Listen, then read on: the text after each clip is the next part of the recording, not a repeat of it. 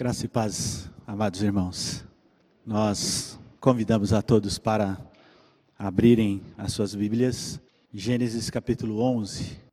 A palavra do Senhor nos diz assim: Ora, em toda a terra havia apenas uma linguagem e uma só maneira de falar.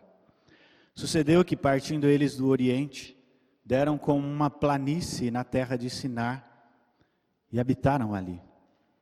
E disseram uns aos outros: Vinde, façamos tijolos e queimemo-nos bem. Os tijolos serviram-lhes de pedra e o betume de argamassa. Disseram: Vinde, edificamos para nós uma cidade e uma torre cujo tope chegue até os céus, e tornemos célebre o nosso nome, para que não sejamos espalhados por toda a terra. Então, desceu o Senhor para ver a cidade e a torre que os filhos dos homens edificavam.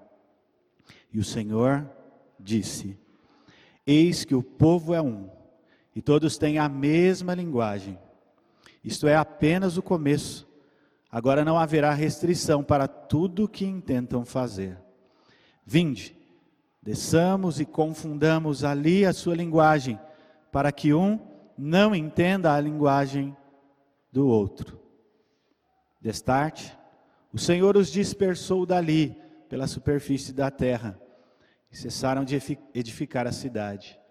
Chamou-se-lhe, por isso, o nome de Babel, porque ali confundiu o Senhor a linguagem de toda a terra, e dali o Senhor os dispersou por toda a superfície dela.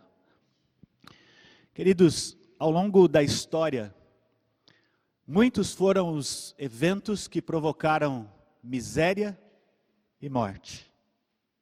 Nós poderíamos falar aqui sobre guerras, nós poderíamos falar sobre pestes, ou quem sabe algumas catástrofes naturais e assim por diante. No entanto, Deus, por sua misericórdia e por sua graça, tem dado oportunidade àqueles que ficam, aqueles que não são sucumbidos por tais eventos, a oportunidade de recomeçar, de ajuntar, de reiniciar a caminhada de onde parou. Deus tem nos dado um recomeço. Deus tem nos dado a oportunidade de recomeçar. Nós estamos em meio a uma pandemia. E todos nós sabemos que em algum momento nós teremos que retomar as nossas vidas. Em algum momento nós teremos que retomar as nossas atividades, o nosso trabalho e viver aquilo que as pessoas têm chamado de um novo normal. E a grande reflexão que eu e você, que você que está em casa deve fazer é: como recomeçar? Como retomar?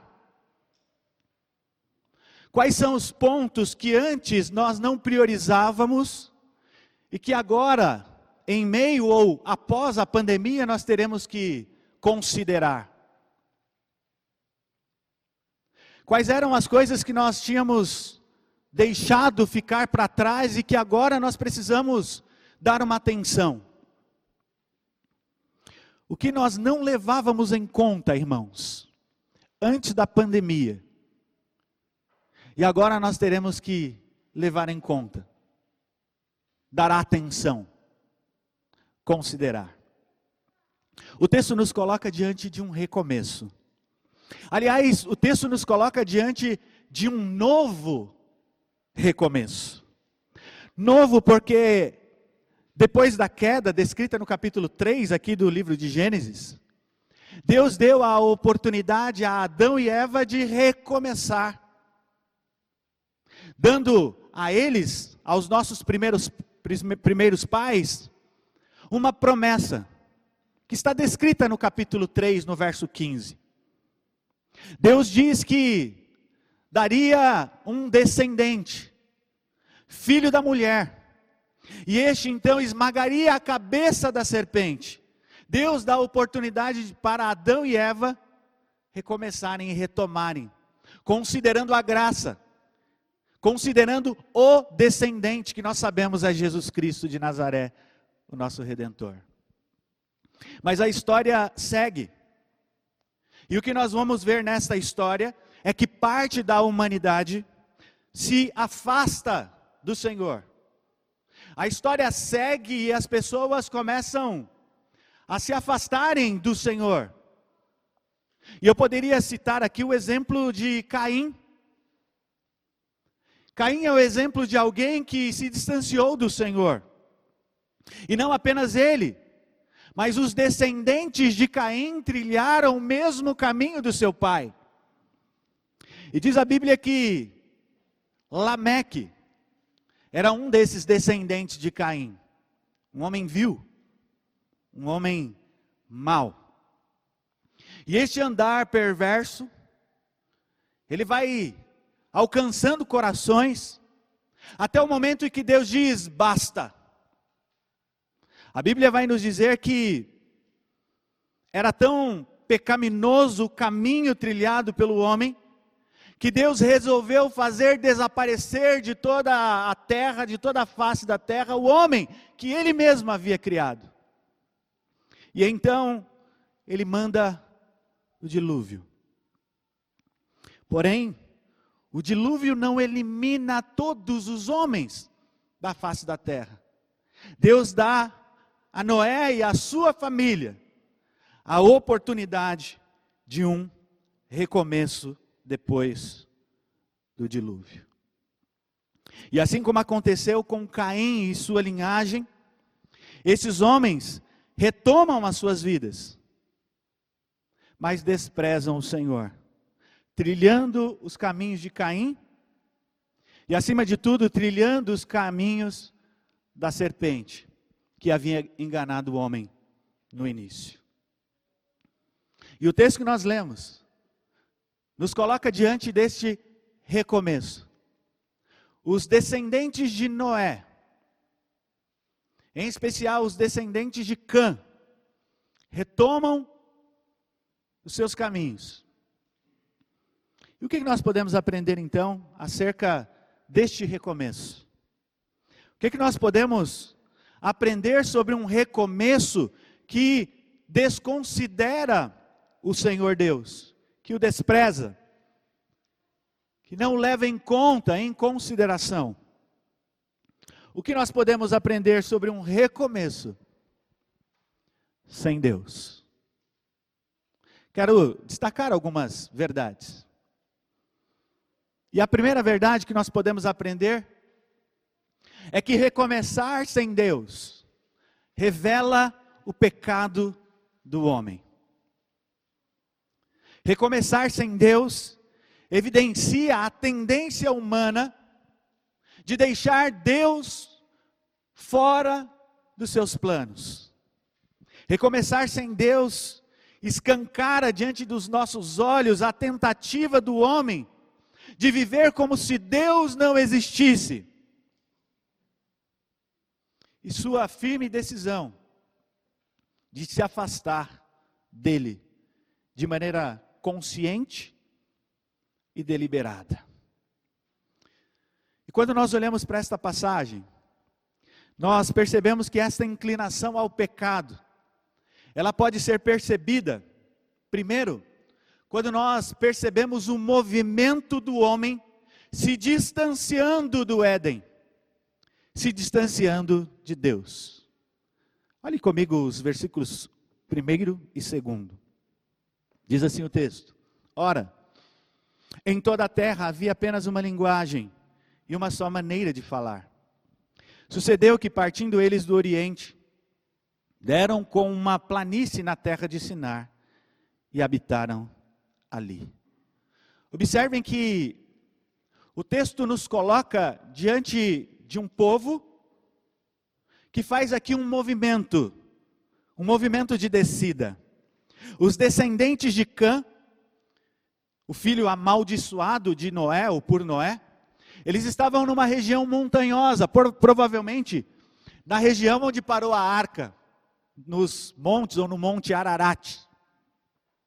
E os descendentes então de Cã, eles agora passam a descer e começam a habitar numa região chamada planície de Sinar. E esses homens são liderados por um homem poderoso, valente, guerreiro, caçador, chamado Nimrod, cujo nome significa nós nos rebelaremos. Gênesis capítulo 10, versos 8 a 10. E de fato, Nimrod encabeça uma rebelião contra o Senhor, edificando uma cidade, a cidade de Babel, que mais tarde vai ser conhecida como a Babilônia. Esta cidade perversa diante do Senhor, a tal ponto que no livro de Apocalipse, ela é chamada de a mãe das meretrizes e das abominações de toda a terra. Assim era a Babilônia, assim era Babel. Mas o que chama a atenção nesses primeiros dois versículos, irmãos, é a expressão: partiram eles para o Oriente, que pode ser traduzida dessa forma que disse: para o Oriente e não do Oriente. E por que essa expressão chama a nossa atenção, irmãos? Porque ela aponta para um movimento, um movimento de distanciamento do Éden. Esse movimento havia feito, havia sido feito por Caim. Depois de Caim ter matado Abel, Caim vai sair da presença do Senhor e diz a Bíblia que ele passa a habitar ao oriente do Éden, ao oriente do jardim de Deus. E longe da presença do Senhor, Caim vai edificar uma cidade, a cidade de Nod. E essa cidade vai concentrar um número grande de homens, pecadores, perversos, que se afastaram cada vez mais, se afastavam cada vez mais do Senhor. Dentre os quais o já citado Lameque, homicida e adúltero. E se nós seguirmos, seguirmos na narrativa bíblica, nós vamos perceber que esse mesmo trajeto foi feito, por exemplo, por Ló. Quando ele se aparta de Abraão, a Bíblia diz que ele vai partir para o Oriente. Assim como esses homens, descendentes de Cã, Ló vai partir para o Oriente, para os lados de Sodoma. E diz a Bíblia que os homens de Sodoma eram grandes pecadores, eram homens maus, que desagradavam o Senhor, pecadores contra o Senhor. Portanto, ao referir-se a este movimento, o povo descendo e partindo para o Oriente, o autor quer nos ensinar que este é o desejo do homem. O desejo natural do homem é afastar-se do Senhor, é afastar-se de Deus, é afastar-se do jardim do Éden. A palavra Éden significa delícias. O jardim do Éden é o jardim das delícias. E nós conhecemos bem a história do jardim antes da queda. O jardim do Éden era o lugar em que o povo ou melhor, em que Adão e Eva se relacionava com Deus.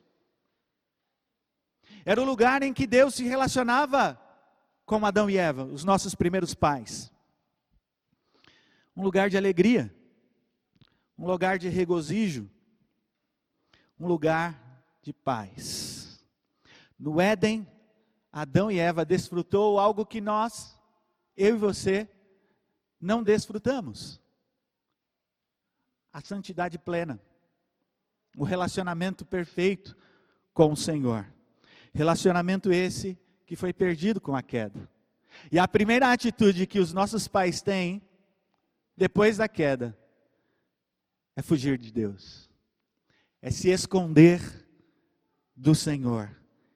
Então, quando nós olhamos para esta passagem, nós percebemos esse movimento de afastamento. Eles descem e partem para o Oriente, mostrando para nós que o homem, quando recomeça um projeto sem Deus, a sua tendência natural é afastar-se dele.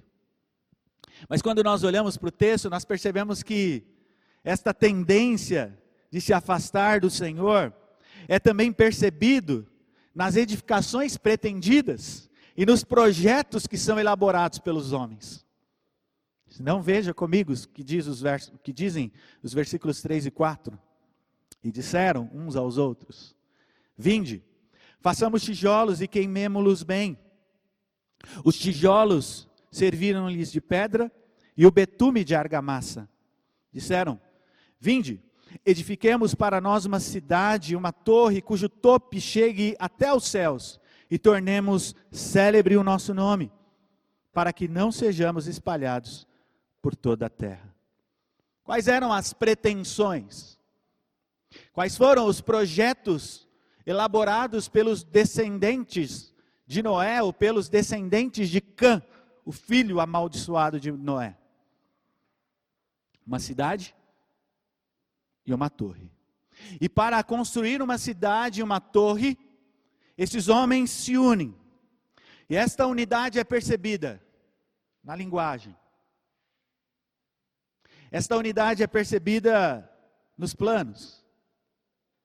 Uma unidade que é percebida no trabalho, no descobrimento e no uso de novas tecnologias, bem como no aproveitamento dos materiais que existiam naquele tempo, naquela região. Enfim, quando nós olhamos para o texto, nós vamos perceber que os descendentes de Cã estão unidos, engajados em um ousado projeto de construção. E talvez você pense, mas qual o problema de construir uma cidade? Qual o problema de edificar uma torre? O problema não é a construção em si, irmãos, mas é o que permeia esta construção. E quando nós olhamos para o texto, nós percebemos aqui que a cidade seria, seria edificada, seria construída, diz o texto, para eles. Disseram: Vinde, edifiquemos para nós. Observem que esses homens, eles perdem um princípio fundamental da existência humana. E qual é esse princípio fundamental da existência humana? Tudo que fazemos é para a glória de Deus. O apóstolo Paulo nos ensina isso. Escrevendo aos Coríntios, ele diz: Portanto, quer comais, quer bebais, ou façais outra coisa qualquer, fazei tudo para a glória de Deus. E mais, aos romanos ele assevera, porque dele, por meio dele e para ele, para Cristo, para Jesus, são todas as coisas. A ele, pois, a glória eternamente. Amém, diz o apóstolo Paulo. Mas, embora este seja um princípio fundamental, imutável e universal, eles não foram seguidos, ou ele não foi seguido pelos habitantes da planície de Sinar, pelos construtores de Babel. Eles intentam fazer um projeto para eles mesmos. Porque para eles, naquele momento, só existiam eles. E se existisse um Deus ali para aquele povo, aquele Deus era o próprio povo e não o Senhor. Que eu quero dizer é que Deus estava fora daquele projeto de construção, mostrando que aquele povo estava distante do Senhor, afrontando o Senhor. E esta afronta, meus irmãos, ela vai ganhando corpo. Porque o texto segue. Quando nós analisamos o, o texto, nós percebemos que, de fato, este povo, com esta construção, está afrontando a Deus. Eles dizem assim: que queriam construir uma torre cujo tope atingisse o céu. E quando nós olhamos para a Escritura, nós vamos aprender que o céu é o lugar da habitação de Deus. Salmo 103, verso 19, Davi diz assim: Nos céus estabeleceu o Senhor o seu trono, e o seu reino domina sobre tudo. Profeta Isaías, Isaías, capítulo 66, versos 1 e 2, Isaías vai dizer assim: Assim diz o Senhor: O céu é o meu trono, e a terra o estrado dos seus pés. E mais, o Senhor Jesus Cristo ensina-nos no Sermão do Monte. Ele diz: Eu, porém, vos digo, de modo algum jureis, nem pelo céu, por ser o trono de Deus. Portanto, o céu é apresentado na Bíblia como lugar onde Deus tem estabelecido o seu trono. E é justamente para lá que desejam ir os habitantes de Babel. Eles querem construir uma torre para atingir o céu, a saber, para atingir o lugar onde Deus habita, a habitação do Altíssimo. Mas eles não querem ir até o céu para adorarem o Senhor. Eles querem ir até os céus para se igualarem a Deus. Esse era o desejo que permeava o coração daquele povo, o coração daquela gente. Desse modo, eles estavam seguindo o mesmo caminho que foi traçado pela serpente quando tentou Adão e Eva. E diz a Bíblia, Gênesis 3, 5, que a serpente diz: Porque Deus sabe que no dia em que dele comerdes, se vos abrirão os olhos e como Deus. Este era o lema dos habitantes de Babel. O desejo deste povo era ser como Deus. Eles querem usurpar o lugar de Deus. E isso é uma afronta para o Senhor. Mas essa afronta, ela, ela, ela segue. E quando nós olhamos para o texto, diz o texto que este povo quer ter um nome célebre, ou seja, um nome grande, um nome famoso, um nome sublime como o nome de Deus. Queria levar você a uma reflexão. É Deus quem engrandece o nome. Quando nós olhamos para a Bíblia, nós vamos perceber esta verdade. A Bíblia diz em Isaías que Deus faz grande o seu nome. Jeremias, fazendo coro com o profeta, diz que é Deus quem faz o seu nome sublime, altíssimo. Então Deus, Ele pode engrandecer o seu nome, e Ele faz isso. Mas Ele não engrandece apenas o seu nome, Ele engrandece o nome de Cristo. Nós conhecemos e lemos o texto. Pelo que também Deus o exaltou, exaltou a Cristo, e lhe deu um nome que está acima de todo nome. Mas a Bíblia diz que Deus engrandece o nome do homem. Um pouquinho mais à frente do nosso texto, ele vai chamar Abraão e vai fazer a Abraão algumas promessas. Dentre as quais Deus dirá a Abraão: Eu vou engrandecer o teu nome. Mas o problema aqui é que é o próprio homem querendo engrandecer o seu próprio nome. E isso é afronta diante do Senhor.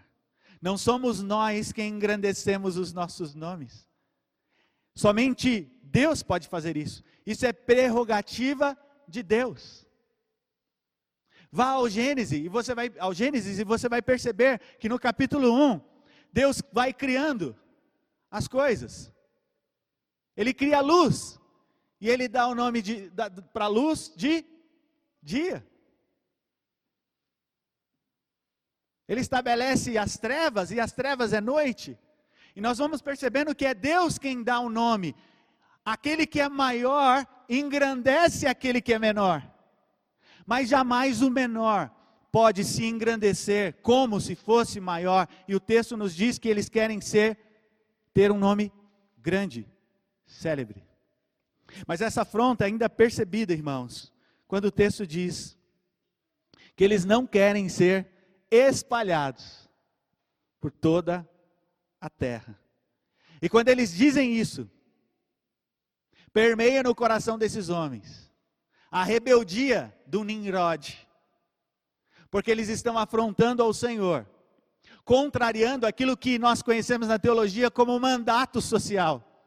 Porque Deus havia dito para Adão e Eva: multiplicai-vos, enchei a terra. E mesmo depois do dilúvio, Deus chama a Noé e diz: multiplicai-vos, enchei a terra.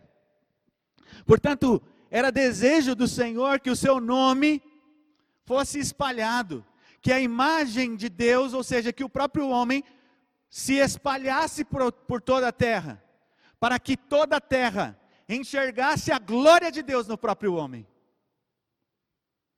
Pensando nessa mensagem, eu me lembrava de alguns filmes, e talvez você já tenha visitado algum país, ou alguma cidade em que você vai vendo outdoors e vai percebendo figuras.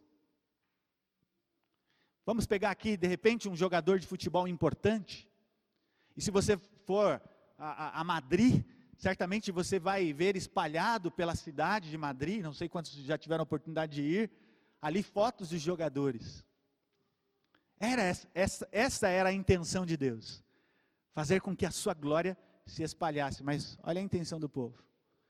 Vamos construir uma cidade para nós não sermos espalhados por toda a terra. Então, notem, irmãos, que os descendentes de Cã estão unidos, não para promoverem a glória de Deus, mas para criarem uma cidade marcada pelo pecado, assim como foi a cidade construída por Caim, a cidade de Nod e dos seus descendentes, como Lameque. O homem violento, o homem mau, o homem vil. Os construtores de Babel estão seguindo, irmãos, os mesmos passos deixados pela serpente. Então a Torre de Babel ensina-nos, em primeiro lugar, que começar qualquer projeto sem considerar o nosso Deus sempre revelará a nossa pecaminosidade, a nossa rebeldia e a nossa tendência de autonomia e independência dele. Então eu quero dizer a você que está aqui, a você que nos acompanha em casa, recomeçar sem Deus é recomeçar dirigido, conduzido pelo pecado. Não sei quais são os seus projetos, mas não trilhe por esse caminho. O texto também vai nos ensinar, em segundo e último lugar, que recomeçar sem Deus atrai o juízo de Deus. Queridos, Deus abomina o pecado. E quando nós olhamos para o texto, nós percebemos a quebra de diversos mandamentos, dentre os quais o primeiro mandamento: não terás outros deuses diante de mim. Mas, pastor, como eles estavam quebrando o primeiro mandamento? Se o primeiro mandamento será dado por Moisés lá na frente, ao povo que ah, saiu do Egito. A resposta a esta pergunta pode ser encontrada no que diz Paulo, quando ele escreve aos Romanos, no capítulo 1, texto que nós lemos, a partir do verso 18. Porquanto a ira de Deus se revela dos céus contra toda a impiedade e maldade dos homens, diz o apóstolo Paulo. Porquanto o que de Deus se pode conhecer é manifesto entre eles, porque Deus lhes manifestou. Porque os atributos invisíveis de Deus, assim como o seu eterno poder, como também a sua própria divindade, claramente se reconhecem desde o princípio do mundo, sendo percebidos por meio das coisas que foram criadas Tais homens são, por isso, indesculpáveis. Olha o que Paulo diz: porquanto, tendo conhecimento de Deus, não o glorificaram como Deus, nem lhe deram graças. O que eu quero dizer é que, embora os filhos de Cã não tivessem diante dos seus olhos um código de lei escrito em tábuas de pedra, como os dez mandamentos, os descendentes de Cã o tinham na tábua do seu coração. E diz a Bíblia aqui, mesmo tendo o conhecimento de Deus, Paulo escrevendo aos Romanos, e nós podemos ver aqui, mesmo tendo o conhecimento de Deus, eles não glorificaram a Deus, eles não deram glórias a Deus, eles não buscaram a glória de Deus, eles não viveram para a glória de Deus, pelo contrário, esses homens viveram para a sua própria glória. Portanto, o Deus daquele povo era ele mesmo e não o Senhor. E nós sabemos que Deus não divide a sua glória com ninguém. Quer experimentar a ira de Deus na sua vida? Dê glória a outro, senão a Ele. Deus não divide a sua glória com ninguém. E quando isso acontece, Ele revela dos céus a sua ira. E Ele faz isso. Primeiro, confundindo a linguagem, verso 7. Vinde, desçamos e confundamos ali a sua linguagem, para que não entenda a linguagem do outro. Observem, irmãos, a, a beleza da construção do texto, por meio do paralelismo que o autor usa. No verso 3, veja aí, diz o texto: Vinde, façamos tijolos. Essa é a voz do povo, é a voz dos descendentes de Cã. Mas no verso 7, Deus diz: Vinde, desçamos e confundamos. Então, ao, ao descer e confundir, Deus está pondo fim ou dando início ao fim daquele arrogante e pretensioso projeto, por meio do enfraquecimento da unidade, uma vez que a unidade ela servia como uma unidade não para Deus, mas para o pecado. E eu quero dizer uma coisa aos irmãos, que é importante. A unidade em Deus é preciosa. Mas a unidade fora de Deus, sem Deus, é perigosa. Fala-se muito sobre unidade de religião, unidade política. E todas as vezes na história que o homem se uniu, coisas terríveis aconteceram. Porque a unidade fora de Deus, ela é perigosa. Mas a unidade em Deus é preciosa. E quando nós olhamos para o texto, nós vamos ver o Senhor usando de uma estratégia que era comum, uma estratégia militar, política, que era comum nos povos antigos.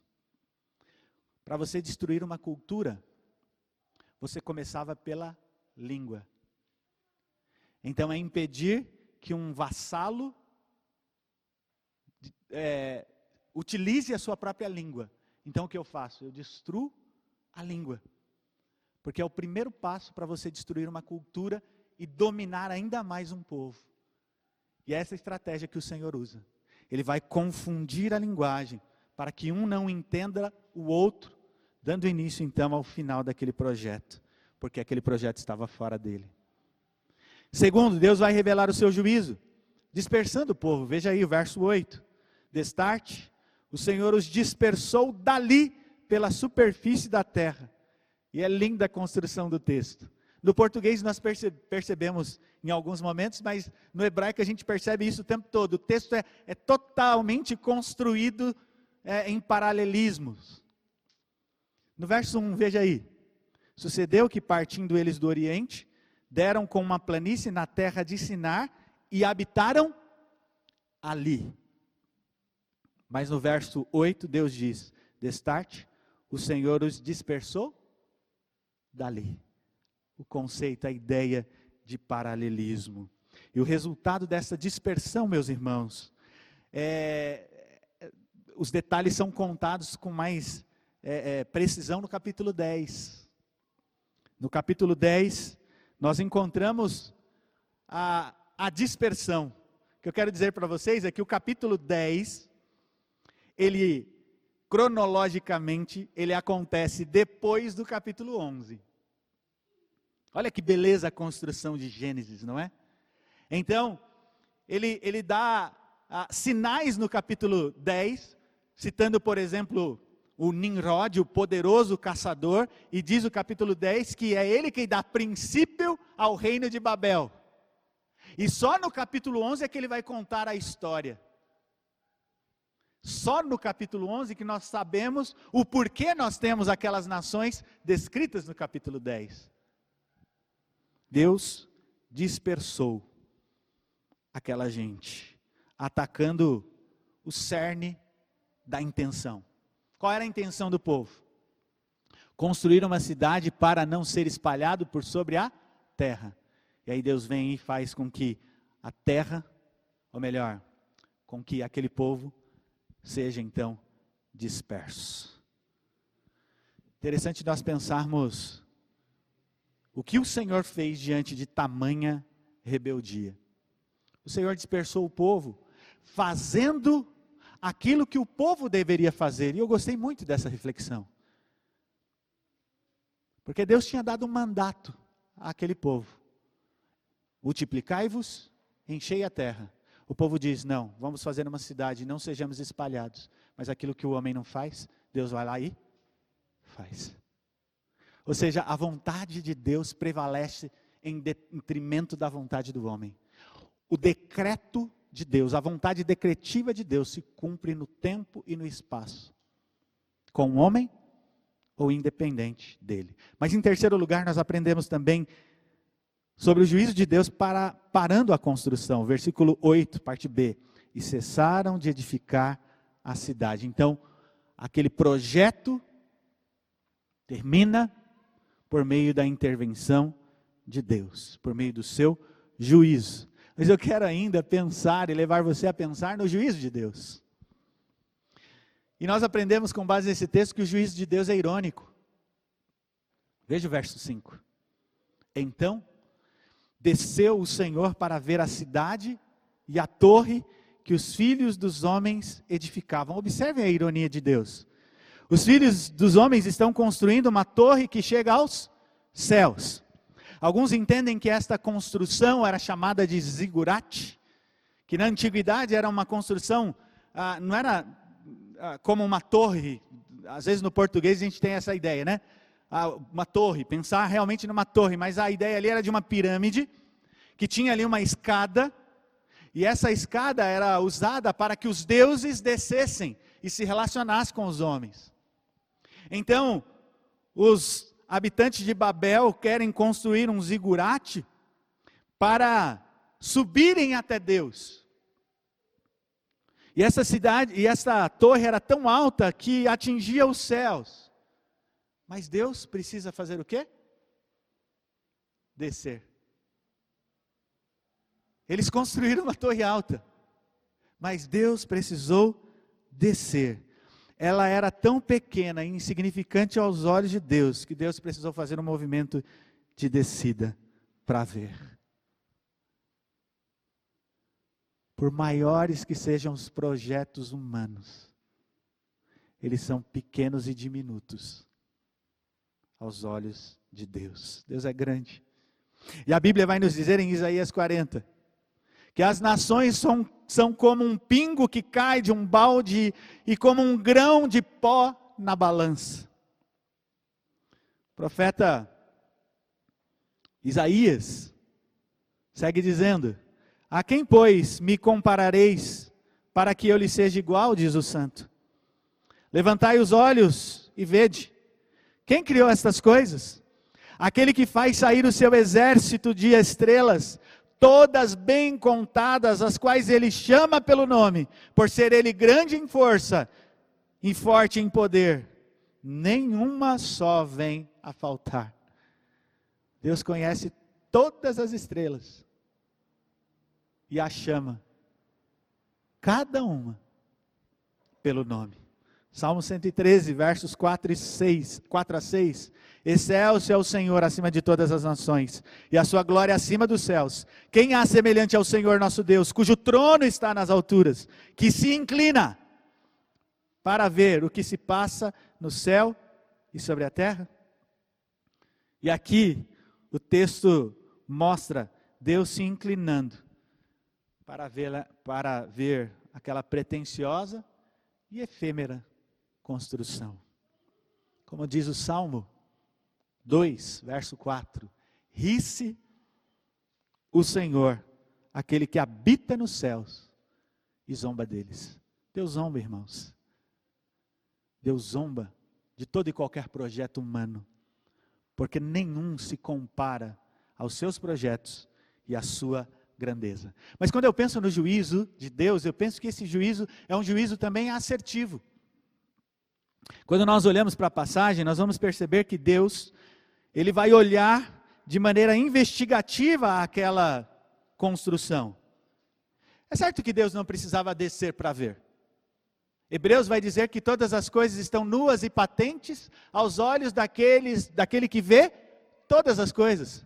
Portanto, Deus não precisava descer para ver. Mas quando o autor diz que Deus desceu para ver, ele quer mostrar que o juízo de Deus é assertivo. Deus não erra no seu juízo. Deus não erra no seu julgamento. A Bíblia diz que ele julga com justiça e os povos com equidade. Então a sua visão nunca será turva, míope. Nunca vai escapar ao olhar de Deus algum detalhe. Deus nunca vai julgar com parcialidade. O seu julgamento é reto, é justo, é verdadeiro. E o autor está dizendo isso aqui para nós. Deus descendo. Para que não haja desculpa para que ninguém acuse Deus de parcialidade, ou para que ah, Deus possa ser acusado de perder ali algum detalhe ou não entender bem o que estava acontecendo. Não, Deus sabia muito bem o que estava acontecendo naquele projeto. O povo estava se unindo. Diz aí o texto, verso 6.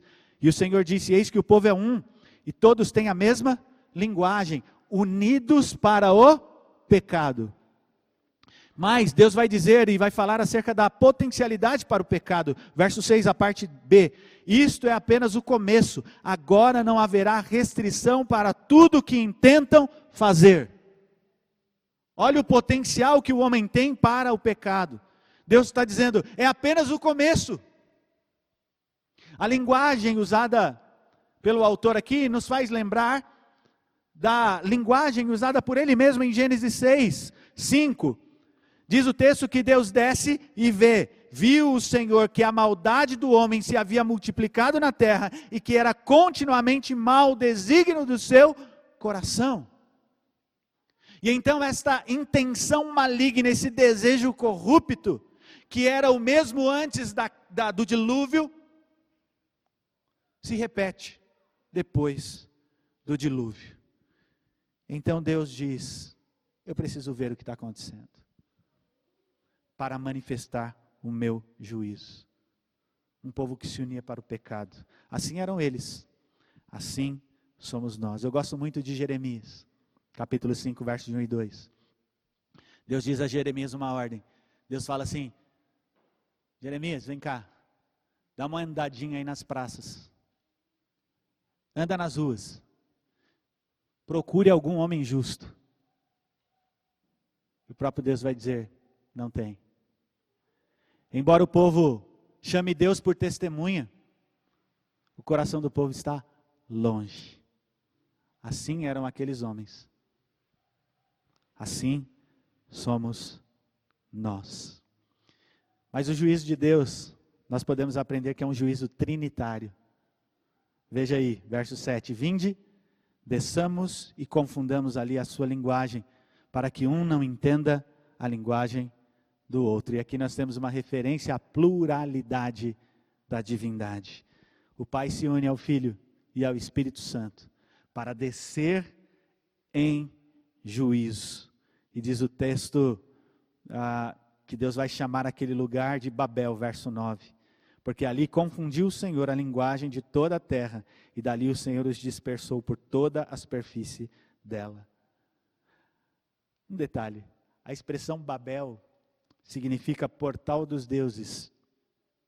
Mas à luz do texto, nós percebemos que o lugar dos deuses, ou local dos deuses, se transforma em Balau, que é o termo hebraico para confusão. O que Deus faz aqui é uma sátira. É a ironia que nós podemos perceber aqui. Ele vai usar palavras com sons parecidos. Então o homem constrói Babel, mas eu faço Balau.